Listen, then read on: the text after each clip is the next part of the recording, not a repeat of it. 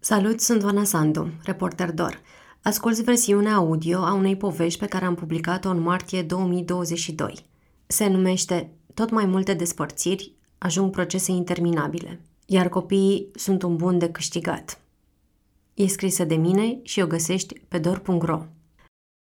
La baza unui tobogan gonflabil, o mamă și fetița ei de patru ani se joacă.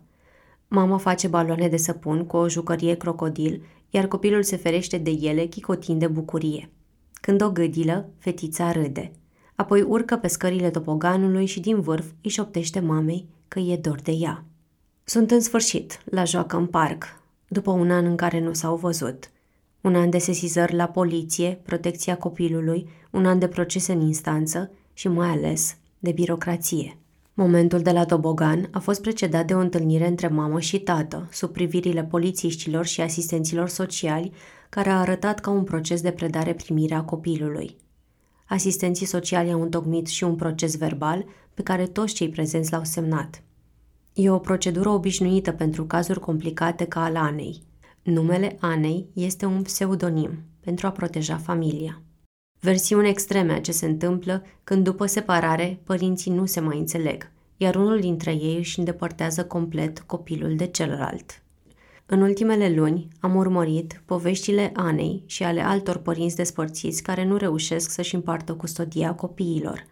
Mulți dintre ei intră în conflicte dureroase care se consumă în ani de procese în instanță, cu zeci de plângeri penale și despărțiri atroce ale părinților de copii. Există familii în care unul dintre părinții povestește copilului lucruri negative, adesea mincinoase, despre celălalt părinte, reușind în timp să-l îndepărteze de el. Dar și familii în care, căutând același rezultat, un părinte pur și simplu își răpește copilul. Sunt familii în care frații sunt despărțiți, unul luat de mamă, altul de tată, toate acestea afectează emoțional copiii, lăsându-i cu traume adânci de care se vor lovi toată viața și pe care le vor căra în propriile relații cu partenerii și mai apoi cu copiii lor. Din primăvara lui 2020, de când a început pandemia, fostul partener al Anei i-a refuzat acesteia să o vadă pe fica lor, deși o hotărâre judecătorească îi permitea mamei să o ia acasă un weekend pe lună. Când venea ziua de vizită, Ana își pregătea cadoul. Carioși, salopete, pantofi, păpuși Elsa și suna la sonerie sau bătea la ușă zeci de minute. Bărbatul nu i-a deschis la niciuna dintre vizite și n-a fost de acord nici ca mama și fica să vorbească la telefon sau prin intermediul unui apel video. Asta decisese judecătorul, urmând schimbarea codului civil din 2011, care a reglementat autoritatea părintească în comun, custodie comună, cum îi se spune ca regulă de bază în majoritatea cazurilor de separare sau divorț. Punctul de plecare este că un copil are nevoie de ambii părinți aproape, inclusiv după separarea lor, ca să fie emoțional sănătos și să nu se simtă abandonat. Până la urmă, părinții sunt cei mai importanți adulți din viața sa. Doar că nimeni nu a fost pregătit pentru asta, nici părinții, nici judecătorii, nici asistenții sociali. Potrivit datelor Inspectoratului General al Poliției, în ultimii 8 ani, deși instanțele judecătorești deciseseră că aceștia au dreptul să o facă, au existat 13.000 de cazuri în care părinții nu și-au lăsat foștii parteneri să-și vadă copiii. Potrivit datelor Inspectoratului General al Poliției, în ultimii 8 ani, deși instanțele judecătorești deciseseră că aceștia au dreptul să o facă, Laura Andrei, lector la Institutul Național al Magistraturii și judecătoare cu experiență de 20 de ani, inclusiv în cauze de acest gen, spune că exercitarea în comun a autorității părintești a devenit o posibilitate de a-l chinui mai departe pe fostul partener de viață prin intermediul copilului, pentru vina de a fi eșuat în căsnicie și în relația sentimentală. Este trist, spune ea, că o dorință și o posibilitate legală, absolut în regulă, a ajuns să declanșeze niște războaie infinite cu consecințe cumplite asupra copiilor. Da, familia de azi din România este în pericol, însă pericolul nu vine din afară, ci din interior, din conflicte și tensiune, care se transformă în litigii, iar toate acestea tratează copiii ca pe niște monede de schimb sau proprietăți pe care le posedăm. E tentant să spunem că e doar problema acestor familii, să decidă ele cum își cresc copiii. Ne apărăm gândind că nu ni s-ar putea întâmpla nouă, fiindcă, în general, e mai comod să credem că lucrurile rele li se întâmplă doar celor nerezonabili. Ce le facem copiilor ne privește însă pe toți. Ca să înțelegem cum s-a ajuns aici, e nevoie să ne întoarcem câțiva pași. Din totdeauna adulții le-au făcut rău copiilor. Omenirea duce în spate o istorie abuzivă în care copiii au fost proprietăți. În perioada romană, copiii se aflau sub autoritate părintească a capului de familie, patria potestas, scrie Marius Floare, asistent universitar la Facultatea de Drept din Cluj-Napoca, în cartea Autoritatea părintească între măreție și decădere. Nu era vorba doar de tată, ci și de bunic sau alt bărbat din familie. Puterea părintelui era nelimitată, pedepsea, alunga, abandona, căsătorea, revendica sau omora copiii. Copiii nu ieșeau din proprietate nici când deveneau adulți. Abia în secolul al IV-lea, legislația imperială acordă mamei dreptul de a fi ocrotitorul legal al copilului, dar doar dacă tatăl moare și cu condiția să nu se mai recăsătorească. În epoca medievală, băieții puteau ieși de sub autoritatea părintească după ce împlineau 14 ani, dar doar dacă plecau de acasă. Fetele nu aveau opțiunea asta. Ele erau căsătorite de către familie și deveneau proprietățile soților. Pe atunci părinții nu mai aveau voie să-și ucidă sau vândă copiii, dar le era permis să-i lovească.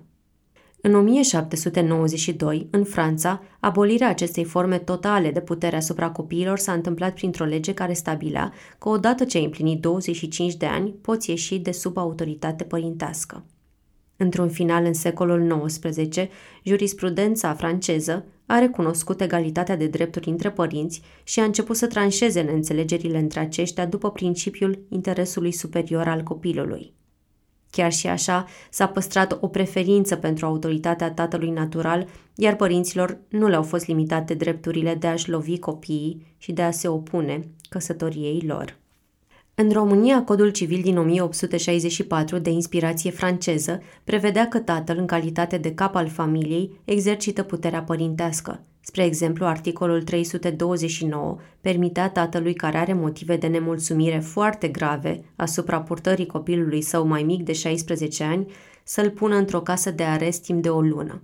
În caz de despărțire a părinților, de obicei puterea părintească rămânea la tată, dar ambii părinți aveau dreptul de a preveghea asupra lor și îndatorirea de a întreține și de a le da creștere. Istoria dreptului familiei este istoria ideilor pe care oamenii le au despre familie, spune Marieta Avram, care predă materia studenților de la Universitatea din București. În fiecare an începe cursul cu această lecție de istorie, fiindcă o consideră vitală pentru viitorii avocați și judecători. Ea spune că secolul 20 a marcat instituirea principiului egalității între bărbat și femeie, dar și între părinți în relație cu copiilor minori, principiu consacrat în România în Codul Familiei din 1954. Potrivit acestui cod, după divorț copiii urmau să locuiască cu unul dintre părinți, iar acela, părintele rezident, putea lua singur decizii referitoare la viața copilului alegerea școlii la care urma să învețe cel mic, intervențiile medicale, călătoriile în afara țării. Celălalt părinte putea ține legătura cu copilul și putea fi consultat în legătură cu aceste decizii. Doar că pe atunci oamenii făceau puține alegeri individuale. Câți dintre părinții de atunci aveau de ales între școli, spitale sau puteau călători în afara țării? Ce se va întâmpla cu copiii după divorț? Nu era un subiect arzător în comunism, unde statul încuraja unitatea familiei. Separarea venea la pachet cu o stigmă socială uriașă, așa că divorțurile erau rare și se întâmplau doar dacă, de exemplu, unul dintre soți era peste măsură de violent sau alcoolic. Era un oprobiu social să divorțezi, spune Avram. Procedura divorțului era complicată, cu multe termene prealabile date în vederea împăcării și numai după câteva termene succesive dacă nu se realiza împăcarea părților, atunci se declanșa propriu-zis procesul de divorț, mai spune ea. În majoritatea cazurilor de divorț, judecătorii încredințau copiii mamelor. În aceste condiții, dacă mama avea pachetul majoritar de drepturi, e legitim să ne întrebăm ce avea celălalt părinte. Răspunsul e simplu. Un drept rezidual de a veghea la creșterea și educarea copilului de către celălalt părinte și un drept de a avea legături personale cu copilul – Tații uneori își cereau în instanță dreptul de a-și vizita copiii, iar alteori nu, influențați de practica judiciară care le conferea adesea un statut secundar în relația cu copiii.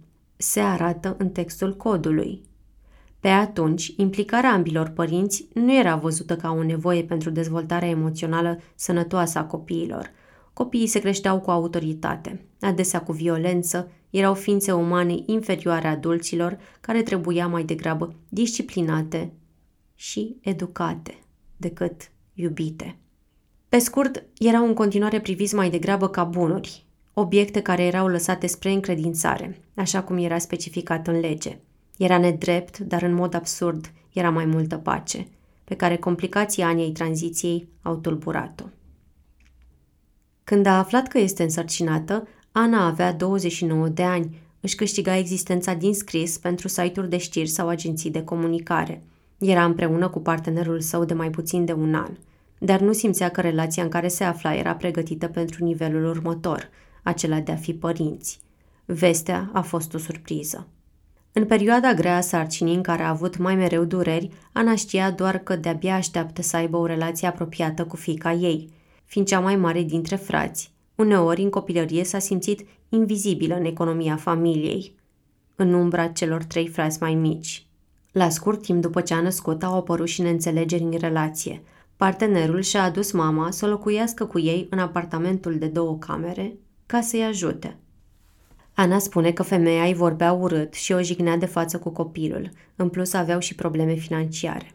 Ea avea doar o indemnizație minimă de creșterea copilului, iar partenerul, spune ea, avea colaborări răzlețe din care nu prea câștiga. Toate astea s-au strâns într-un cer de tensiune. Când fetița avea un an și 8 luni, Ana i-a transmis partenerului că vrea să rupă relația și că se va duce să locuiască cu părinții ei – Începuse să facă bagajul pentru ea și fetiță când partenerul a luat copilul în brațe și a dispărut din casă, fără să mai răspundă la telefon. Ana a sunat la poliție și la Direcția de Asistență Socială și Protecția Copilului. După trei zile, bărbatul s-a întors acasă cu copilul. Și ca parteneri și ca părinți, devenise teribil de greu să găsească o cale de a se înțelege.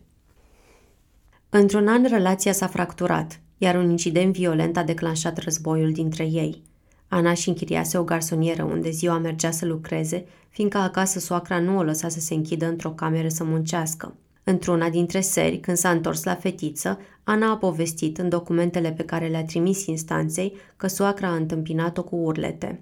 Își ținea copilul în brațe când partenerul i-a pus mâna la gât și a amenințat-o cu o omoară. A urmat apeluri la 112, apoi două ordine provizorii de protecție, unul al ei, altul al lui. Nefiind căsătoriți, nu a fost vorba despre un divorț. Ana știa că vor împărți custodia, dar intuia că nu se va înțelege cu tatăl copilului. Fostul partener a obținut în instanță ca domiciliul fiicei să rămână la el, fiindcă avea condiții mai bune de locuit.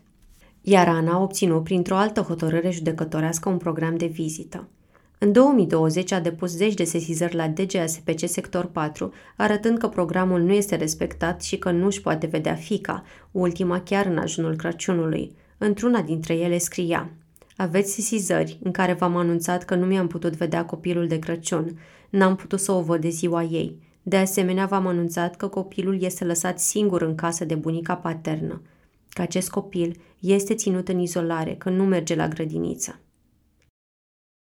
În septembrie 1990, România a ratificat Convenția Internațională a Drepturilor Copilului, care spunea printre altele că trebuie respectat dreptul copilului care a fost separat de ambii părinți sau de unul dintre ei, de a întreține relații personale și contacte directe cu cei doi părinți ai săi în mod regulat, exceptând cazul în care acest lucru contravine interesului suprem al copilului.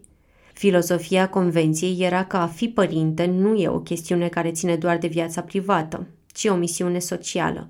A crește un copil respectând interesul lui superior înseamnă a-l forma astfel încât acesta să-și poată exercita singur drepturile sale fundamentale, pe care le are de la naștere. Iar adulții trebuie să asculte întotdeauna copiii. Unul dintre articolele convenției spune că statele vor garanta copilului capabil de discernământ dreptul de a-și exprima liber opinia asupra oricărei probleme care îl privește – opiniile copilului urmând să fie luate în considerare, ținându-se seama de vârsta sa și de gradul său de maturitate. Dar, dacă ne gândim cum trata România anilor 90 copiii, erau doar cuvinte pe hârtie. O sută de mii de copii creșteau în orfelinate, neglijați și tratați inuman, consecințe ale politicilor reproductive ale regimului comunist, iar o bună parte dintre cei din familii trăiau în tensiunea unei tranziții care pe părinții aducea în pragul sărăciei și le dădea viețile peste cap. Convenția era promisiunea că vom lua măsuri ca și copiilor români să le fie recunoscute drepturile.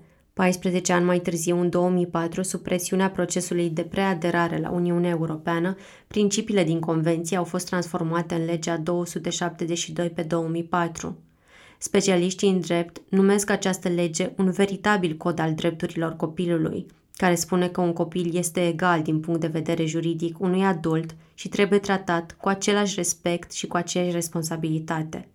Aceia au fost anii în care societatea românească, prin aderarea la convenții internaționale, încerca să construiască familia modernă. Ne doream relații egale între părinți, dar și între părinți și copii și voiam să ne scuturăm de trecutul familiei tradiționale.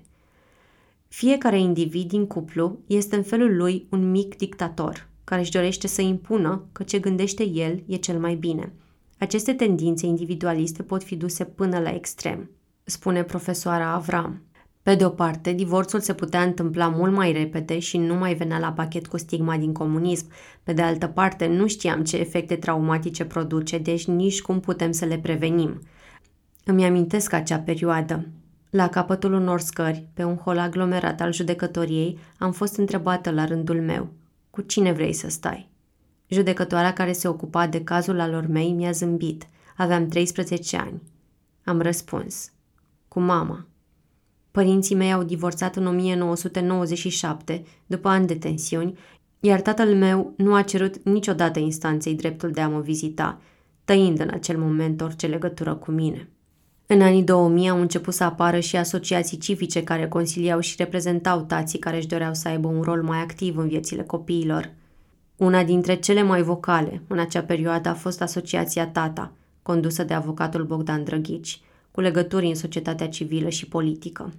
Acum doi ani Drăghici a fost reținut și este acuzat că și-a violat fica vitregă și a abuzat-o sexual pe fica unuia dintre părinții pe care îi reprezenta ca avocat. Toate aceste schimbări au culminat în 2011, când noul cod civil a adus o schimbare uriașă pentru părinții și copiii care treceau prin divorț. Noua regulă prevedea că după divorț sau separare, în cazul celor necăsătoriți, autoritatea părintească este comună, adică se împarte între părinți. Autoritatea exclusivă a unui părinte survine doar în cazuri excepționale. Violență domestică, abuz de droguri sau alcool, prostituție, neglijență asupra copiilor – practic atunci când părintele este pedepsit pentru un comportament care îl poate pune în pericol pe copil. Era o abordare care reforma gândirea, cărei fuseserăm tributari mulți ani, aceea că un copil este al unui părinte după divorț.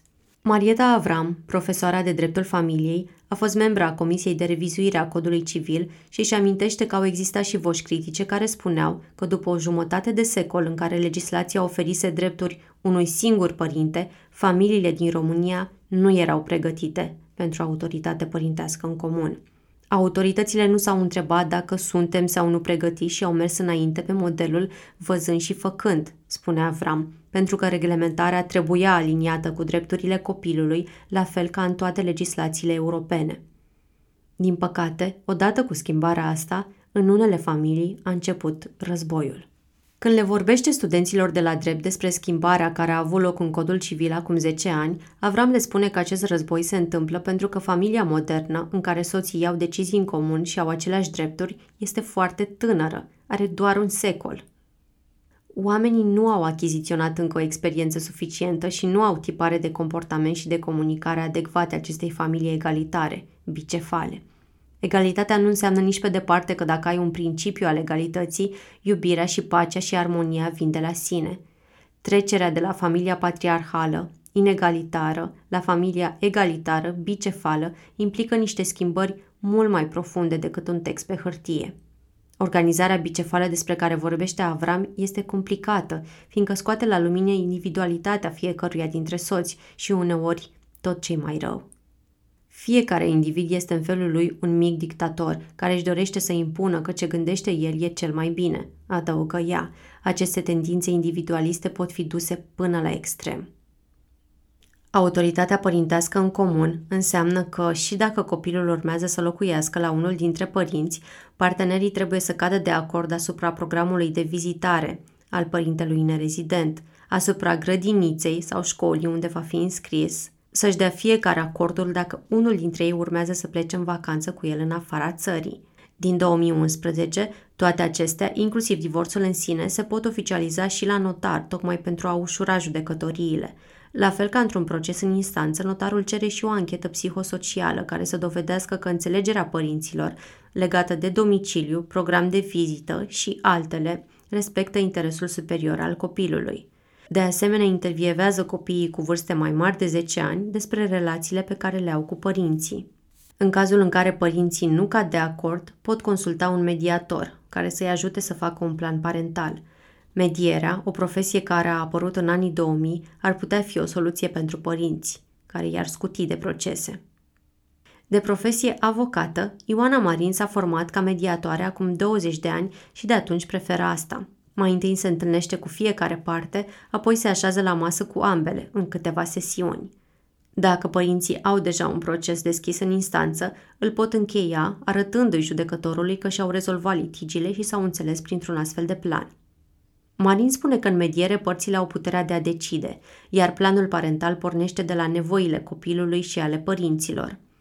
Ca părinte poți pune pe masă și temerile, și așteptările, și speranțele față de cum va arăta viața voastră după separare, dar crescând copilul în aceeași echipă – în instanță, judecătorul nu poate să judece în termen de ce nevoie are unul sau altul.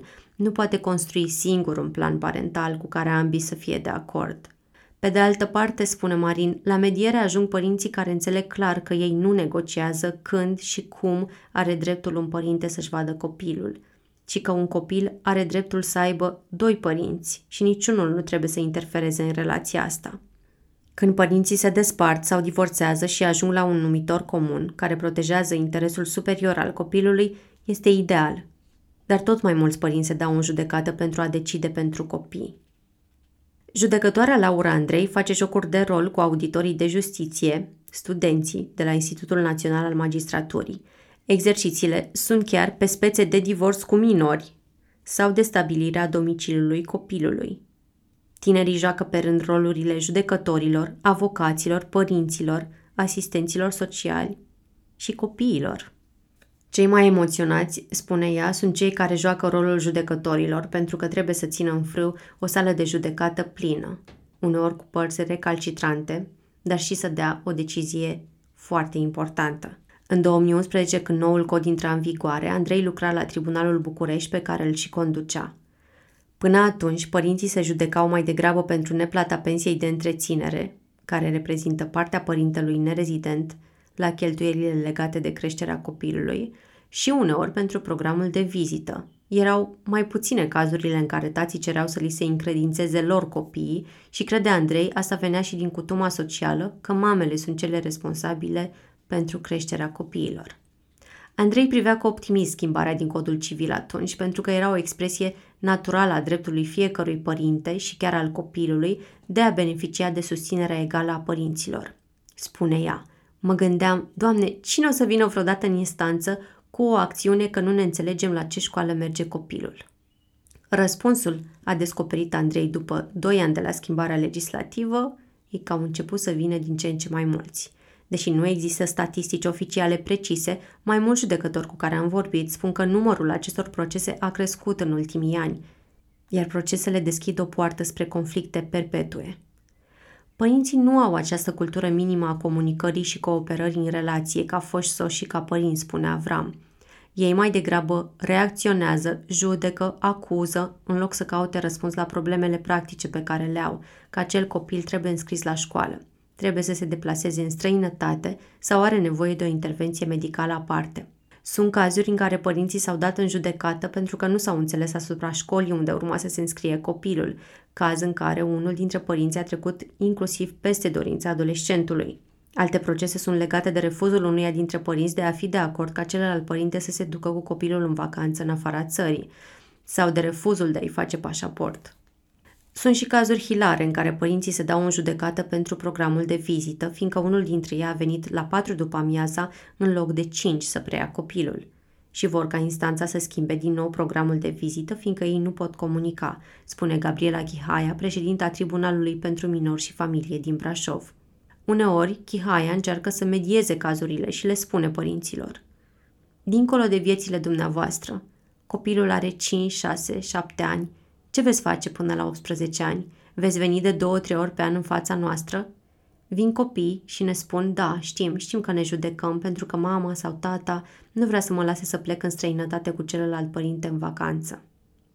Ana trimisese zeci de sesizări în anul în care nu și-a văzut deloc copilul, plângeri penale pentru nerespectarea hotărârii judecătorești, rapoarte ale asistenților sociali care concluzionau că tatăl încalcă programul de vizitare și nu-și lasă copilul să-și întâlnească mama, sesizări către DGASPC, Avocatul Poporului, Autoritatea Națională pentru Drepturile Persoanelor cu Dizabilități, Copii și Adopții, parchetul de pe lângă judecătoria sectorului 4, parchetul general. Niciuna dintre aceste instituții nu a reușit să-l facă pe tată să respecte hotărârea judecătorească de a o lăsa pe Ana să-și vadă copilul. În hotărâre, judecătorul îi dădea mamei dreptate și scria că atitudinea tatălui este cantonată în sfera alienării parentale, urmărind înlăturarea totală a celuilalt părinte din viața copilului, fără a proba existența unei explicații rezonabile. Părâtul motivează refuzul de a permite mamei să viziteze minora prin faptul că reclamanta nu ar fi responsabilă, aspect pe care nu a reușit însă să-l probeze, astfel încât, în opinie instanței, modalitatea de abordare a situației de către tată este cea care pare a nu fi una responsabilă și în interesul copilului. În fața judecătorului, avocata tatălui a spus că mama a pus fetița în pericol, plimbându-se prea aproape de la cu ea și că mama locuiește într-o garsonieră cu o bucătărie comună, ceea ce ar fi inadecvat pentru un copil. Doar că instanța i-a dat dreptate mamei iar tatăl a refuzat să urmeze decizia judecătorului. Asistenții sociali, cei ai DGASPC sector 4 și cei ai autorității tutelare a primăriei sectorului 4 i-au spus Anei că au făcut tot posibilul, dar tatăl nu le răspunde la telefon, nici la ușă și le refuză întâlnirile. Într-un document al Într-un document al autorității tutelare transmis ambilor părinți, scrie că în situația în care copilul nu își poate dezvolta relația personală cu mama, există riscul apariției sindromului alienării parentale, cu consecințe negative asupra dezvoltării echilibrate a copilului, sub aspect afectiv-emoțional. Această situație, scrie în document, trebuie evitată cu desăvârșire. Într-o zi, fetița și-a sunat mama de pe telefonul bunicii, probabil apăsând din greșeală pe ultimul apel nepreluat. Ana a auzit și înregistrat cum bunica jignește copilul, o amenință cu bătaia, o abuzează. Călcate ar să te calce că m-am săturat de tine, nebuna dracului, să te ia. Nu mai pot. Te tot apucă ca pe nebuna trăsnetului mătii asta. Să vă calce pe amândouă, să vă calce pe amândoi. Stai în loc, curva mătică, acum. Ana a alertat poliția și DGASPC sector 4, dar chiar și cu aceste dovezi nu și-a putut vedea copilul. Asistenții direcției au reușit să-l convingă pe tată să deschidă ușa și împreună cu un ofițer de poliție au vizitat copilul, tatăl și bunica. Într-un raport de doar o pagină, au scris că fetița avea un aspect îngrijit, nu prezenta urme de abuz sau neglijare și că avea camera plină de jucării. Povestea Anei nu este singura. Din discuții de pe grupuri de Facebook, din amintirile avocaților, din zilele petrecute la tribunal, am văzut zeci de cazuri. Când copilului îi se spun lucruri defăimătoare despre celălalt părinte, de care este și îndepărtat, poate ajunge în timp să-l respingă, la rândul său. Frica asta și-a făcut cuib și în mintea Anei. Orice încercare de a-și revedea fica, inclusiv sesizările, urma să fie o dovadă pentru mai târziu, ca fica ei să afle că mama nu a renunțat niciodată la ea. Vara trecută, când Ana mi-a făcut mărturisirea asta, am întâlnit-o și pe Laura, mama unei fete de 12 ani. Laura are 40 de ani, este psiholog și a divorțat acum 8 ani. A fost o înțelegere rezolvată rapid la un notar. Și ea și soțul au fost de acord ca fetița, care pe atunci avea 4 ani, să locuiască cu mama și bunicii materni, iar tatăl să o viziteze. Înțelegerea nu a funcționat. Laurei i-a venit greu uneori să-și convingă fostul soț să respecte programul stabilit de comun acord, ceea ce a dus uneori la anularea unor concedii programate cu mult timp în urmă. Ca să pună punct neînțelegerilor, Laura a cerut în instanță ca tatăl să aibă un program clar de vizită, iar fostul soț l-a respectat. Dar de atunci, conflictul dintre ei s-a și amplificat. Au urmat fel de fel de incidente. De exemplu, fetița se ducea de câțiva ani la not, un sport care îi plăcea și la care ajunsese să facă performanță. Ca orice copil care învață disciplina unui sport, existau și zile în care nu își dorea să meargă.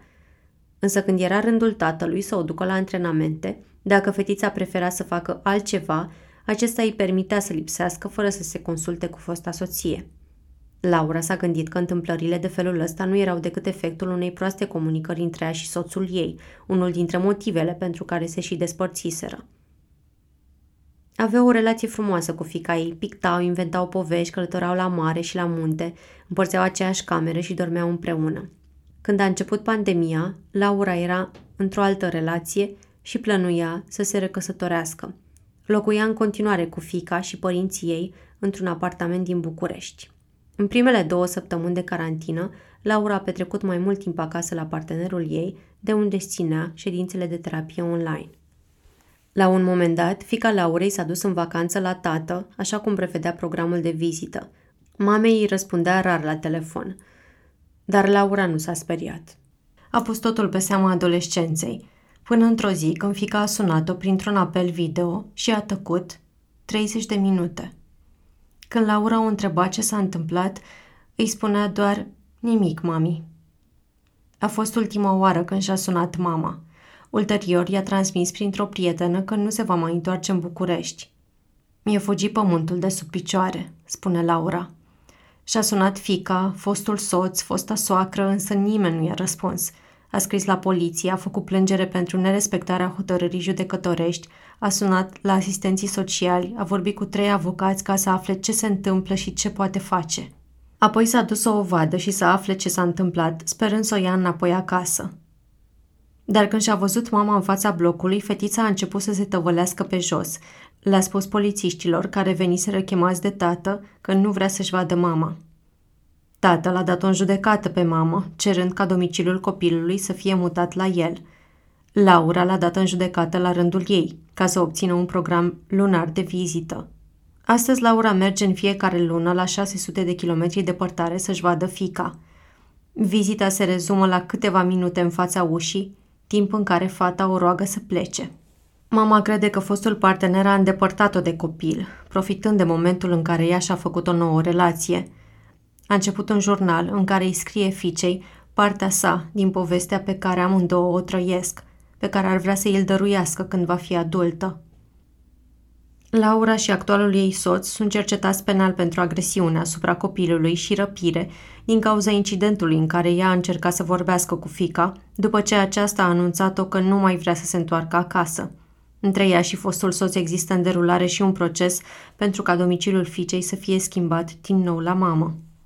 Laura știe că nu va obține asta atâta timp cât fica ei îi spune judecătorului că nu-și dorește să se întoarcă – Speră că judecătorul ar putea cel puțin să oblige tatăl să-i permită fiicei să participe într-un program de consiliere psihologic alături de mamă.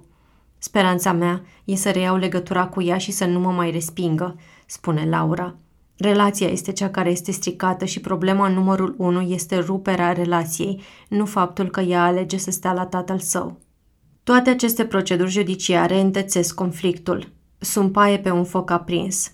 Dar e greu să renunți, pentru că orice renunțare poate părea un abandon.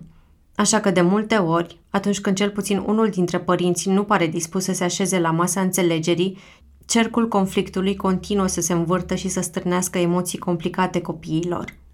Procesele de autoritate părintească par o loterie. Nimeni nu iese fericit dintr-unul. Este multă dezamăgire la mijloc, mai ales când cei implicați nu se simt ascultați. Uneori nu știu dacă am nimerit interesul superior al copilului, mi-a spus o judecătoare. Nu decizi cine a fost vinovat și ce pedeapsă primește ca în cauzele penale. Decizi ceva extrem de nuanțat în dosare pline de emoții și de reacții la emoții.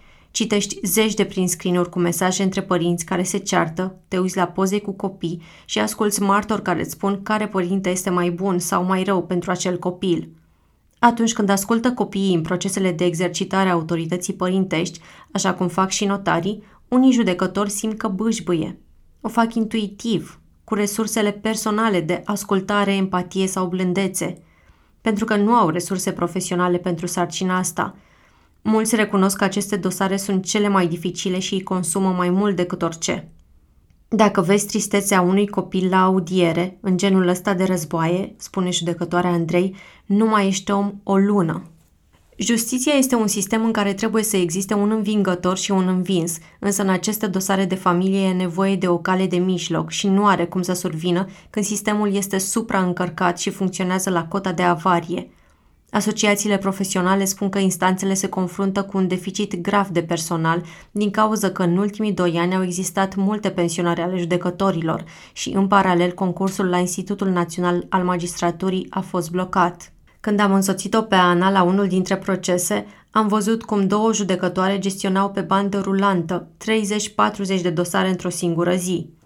De la violență domestică la divorțuri, stabilirea domiciliului sau program de vizită – unii dintre oamenii pe care îi ai în față, ca judecător, trec prin cele mai dureroase perioade ale vieții lor, dar îi poți asculta cum ar merita când ești contra cronometru?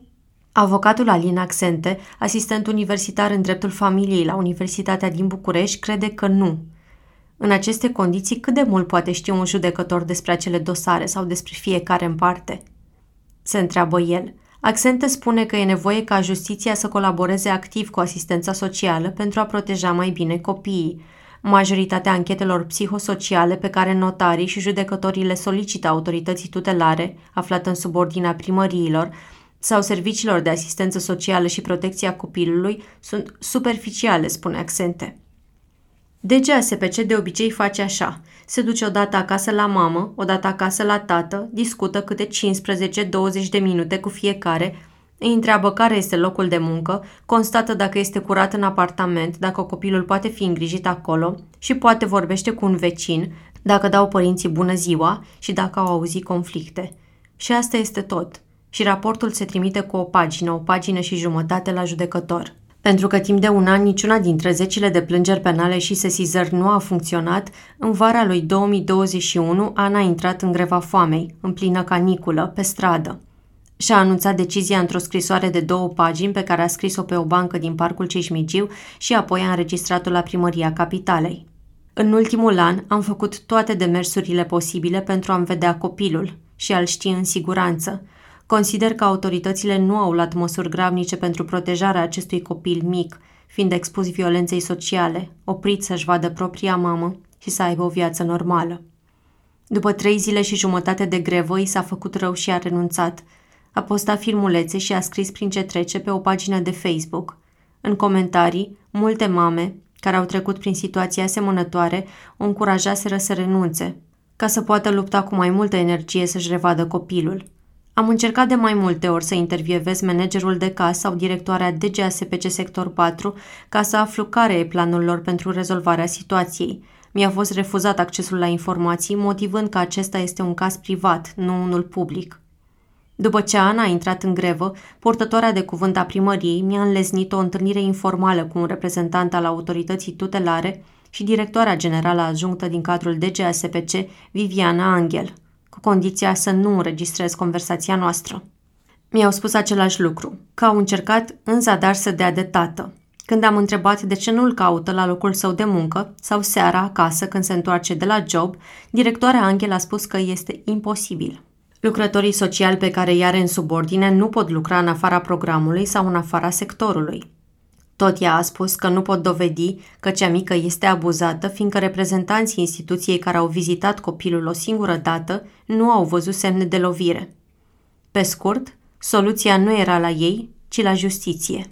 Elena Tudor, directoare în cadrul Autorității Naționale pentru Drepturile Persoanelor cu Dizabilități, Copii și Adopții, instituție în subordinea căreia se află de GASPC-urile, mi-a spus că ar mai fi o soluție.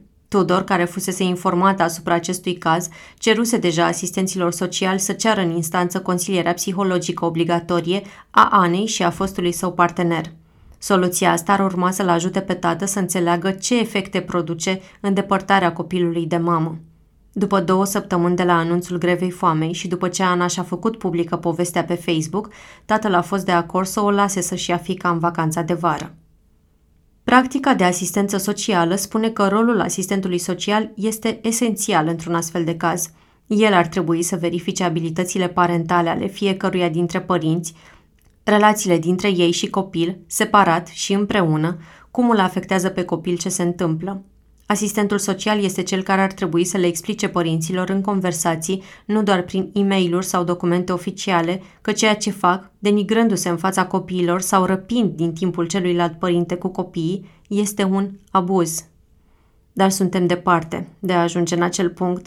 Anchetele psihosociale sunt superficiale și pentru că, la fel ca în justiție, sistemul de asistență socială este supraîncărcat, iar mulți dintre angajați nu sunt formați ca asistenți sociali.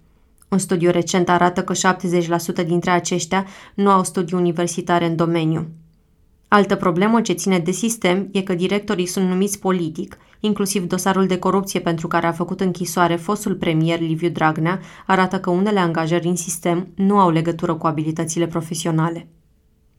Asistentul social Ana Rădulescu conduce o organizație de formare a asistenților sociali și a personalului din serviciile sociale și predă la Facultatea de Sociologie și Asistență Socială a Universității din București. Cunoaște profesioniștii din toată țara care muncesc pe teren, dar și problemele de sistem.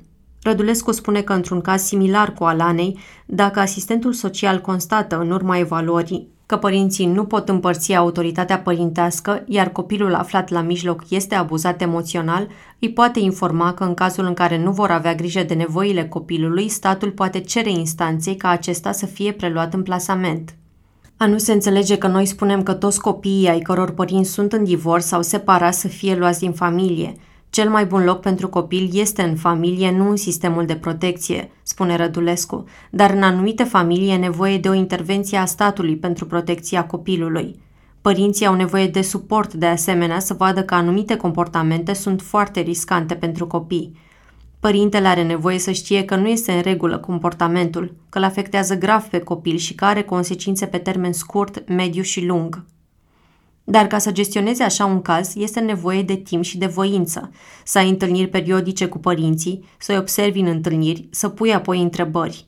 Să documentezi cu gândul că ai în față situația dificilă a unui copil care îi poate produce o traumă și nu cu gândul că ai un dosar cu zeci de file, bun de inventariat. Sistemul actual este construit însă în așa fel încât specialiștii sunt nevoiți să noate singuri într-o mare de birocrație, nici de cum să facă muncă de navigare pentru cei care au nevoie. Încercarea de a pune la masă părinți care nu se înțeleg este copleșitoare, spune Elena, care lucrează de 11 ani într-un serviciu public de asistență socială. A dorit să nu fie citată cu numele întreg pentru acest articol. O discuție de genul ăsta este ca și cum ai fi dat cu sapa trei ore, spune ea.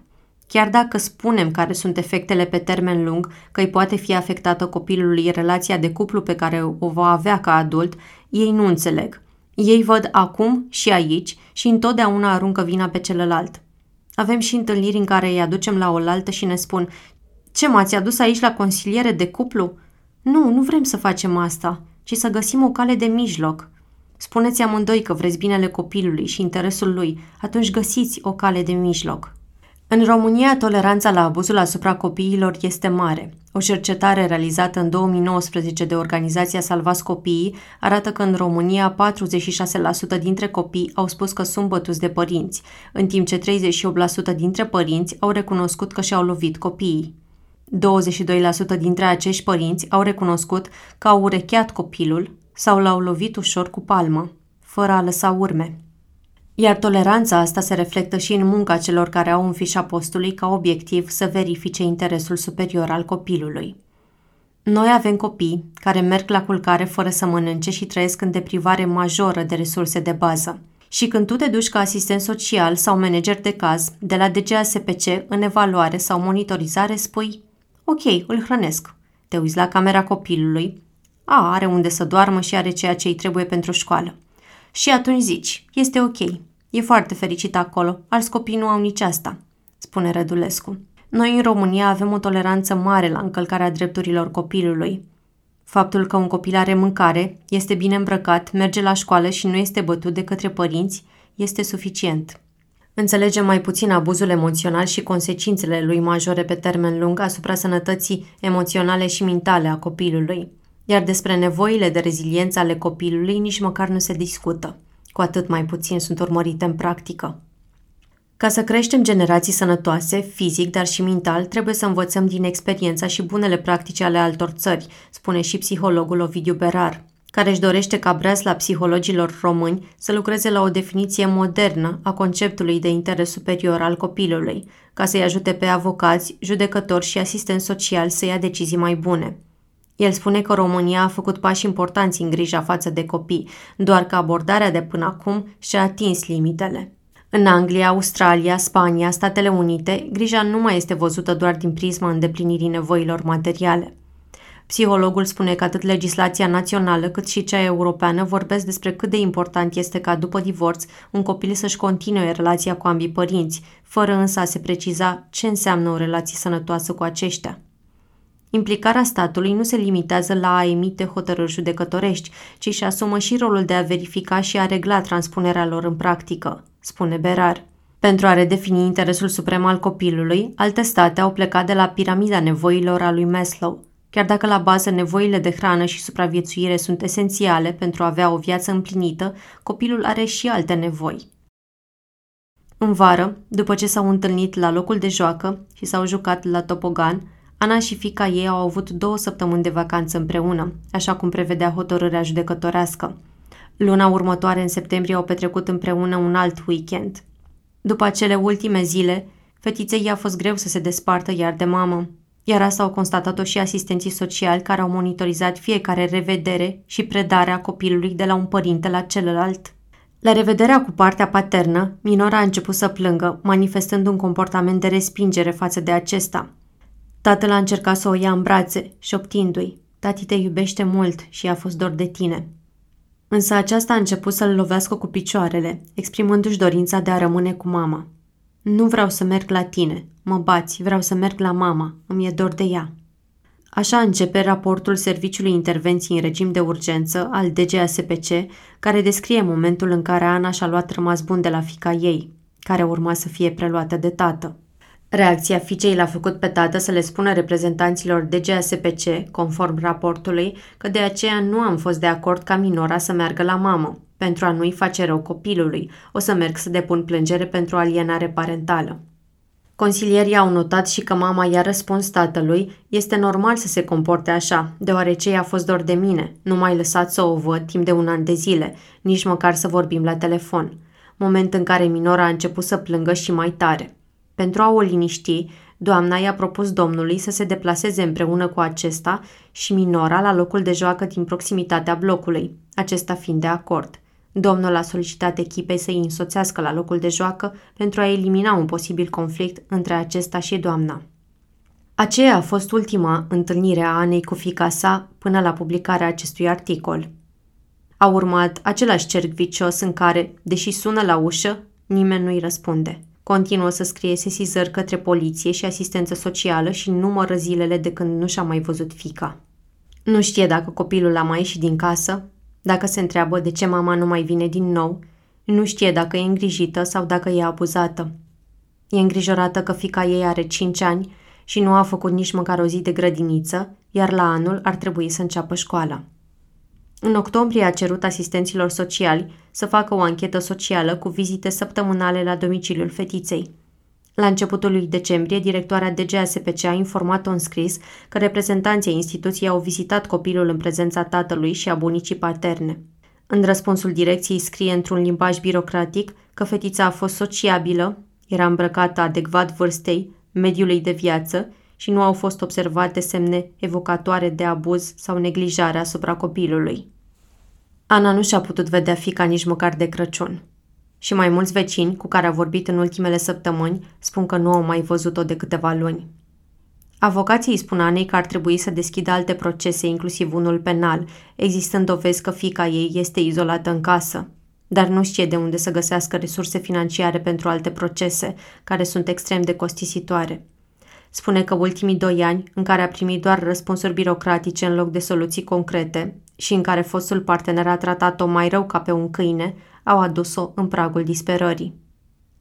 E multă neputință într-un caz extrem ca al Anei, iar interesul superior al copilului e departe de a fi protejat atunci când asistenții sociali, care se declară și ei neputincioși, consideră că soluția nu este la ei, ci la justiție. Obiceiul de a arăta cu degetul spre alții atunci când nu putem găsi noi soluții la probleme care ne depășesc puterea de înțelegere e încă bine îndrădăcinat. Cazuri ca al fiicei Anei necesită intervenția de urgență a asistenților sociali și a polițiștilor, care ar trebui să investigheze dacă copilul este abuzat și în ce fel sănătatea sa emoțională este afectată de tensiunile detaliate aici, de imposibilitatea de a-și vedea mama. Ar trebui să facă dreptate mamei, cărei se încalcă dreptul de a-și vedea copilul, în timp ce tatăl comite o infracțiune penală prin acest refuz. E și o lentilă prin care se văd simultan toate hibele sistemului, un sistem care permite unui astfel de conflict să înghită viețile tuturor. Dar am putea să nu ajungem acolo.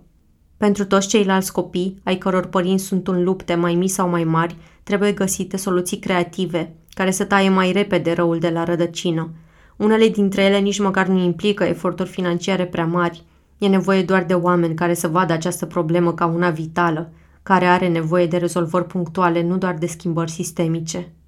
E nevoie să vorbim despre sesiuni obligatorii și gratuite de consiliere psihologică pentru părinții care se despart, așa cum există în alte țări. Ele au rolul de a le explica partenerilor că cei mici au nevoie de protecție emoțională în astfel de perioade și că perpetuul lor conflict îi va afecta pe termen lung.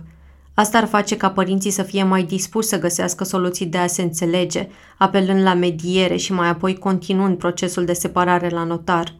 Așa ar scădea numărul proceselor în instanță, iar judecătorii s-ar putea concentra mai bine pe cazurile complicate, unde fie sunt abuzați copiii, fie părinții nu pot găsi nicio cale de mijloc.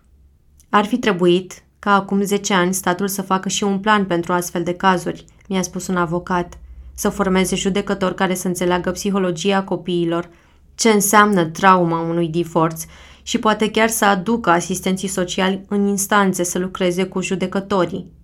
Să existe echipe de cazuri în care toți actorii să lucreze împreună, așa cum se întâmplă în Italia, Austria sau Belgia. Pentru asta e nevoie și de politicieni care să se uite la problema asta cu aceeași importanță cu care privim, spre exemplu, legile justiției. Iar pentru asta e nevoie ca toți actorii implicați într-un astfel de caz, părinți, avocați, judecători, asistenți sociali să coopereze. Aceste conflicte nu se câștigă instigând la război, ci căutând o înțelegere care să reflecte interesul superior al copilului.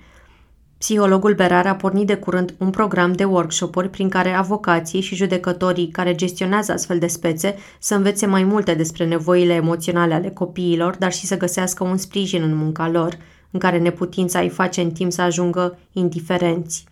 Mulți dintre avocații și judecătorii din Cluj pe care i-a întâlnit într-un prim workshop nu știau despre studiile psihologice care spun că după separare un copil ar trebui să petreacă măcar 30% din timpul său cu părintele cu care nu locuiește. O informație importantă atunci când ești obligat să iei o decizie care va afecta pe termen lung viața unei întregi familii. Avem nevoie ca vocile copiilor și părinților care au trecut prin lupte extreme să fie auzite, ca asistenții sociali să vorbească despre cazurile pe care nu le pot rezolva, ca judecătorii să recunoască că specializarea în drept e insuficientă când gestionezi cazuri ale căror soluții pot schimba radical viețile copiilor. Avem nevoie ca Ministerul Familiei, primul din istoria noastră, să se ocupe de o problemă care chiar afectează mii de familii, dar despre care se vorbește atât de puțin – avem nevoie ca părinți să ne uităm mai de aproape la copiii noștri, să-i privim ca pe niște oameni și mai puțin ca niște proprietăți. Dacă povestea te-a ajutat să înțelegi mai bine societatea în care trăim, ne-ar bucura mult să ne susții. Susținerea comunității e cea mai importantă resursă pentru jurnalismul DOR și costă doar 15 lei pe lună sau 150 de lei pe an. Alege forma de susținere care ți se potrivește pe dor.ro/susține.